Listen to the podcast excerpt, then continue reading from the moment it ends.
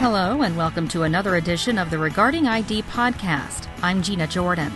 Today we're talking about the integration of Gemalto's smart card technology with Microsoft UProve. We'll hear from James McLaughlin, a senior manager at Gemalto, who focuses on the company's global alliances with Microsoft. First, let's get a word from our sponsor.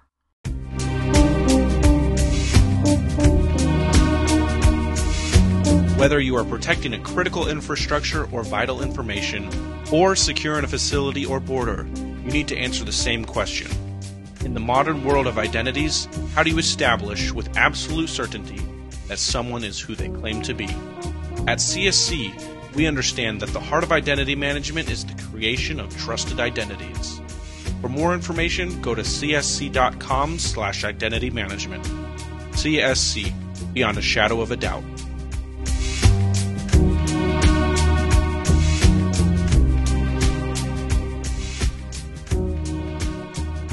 The digital security experts at Gemalto and Microsoft say they found an easy and convenient way to enhance trust and privacy for online transactions. UProve is a cryptographic technology used for authentication that keeps the user from having to reveal personal information. Now that it's combined with Gemalto's technology, users need their smart card to operate their UProve tokens. Gemalto's James McLaughlin says the marriage is designed to provide multi party security, offering protection from outside attacks as well as from each other. With the technology that UProve brings, it's somewhat unique compared to some others in the sense that uh, it prevents the parties from colluding with one another to try to discover who you are. Gemalto teamed up with Microsoft on some proof of concepts for CardSpace years ago, and McLaughlin says their input was requested again for the UProve initiative. I've been uh, working with Microsoft on ways in which we can work together, and this was one of those. We've been working with Microsoft, gosh, back since 1996, getting uh, smart cards integrated into the security solutions of the Microsoft platform. We're a gold certified partner with Microsoft and we have a dedicated R&D group that works with Microsoft on different opportunities like this.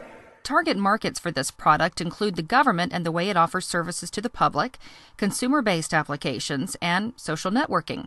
McLaughlin sees the UProve technology doing for privacy what PKI and RSAPs do for security. So it allows you a way of a person to present their claims about themselves to someone else or something else, a service, for instance and do that in a way that's secure and allows them to control how much information about yourself that you provide to that service or to that person.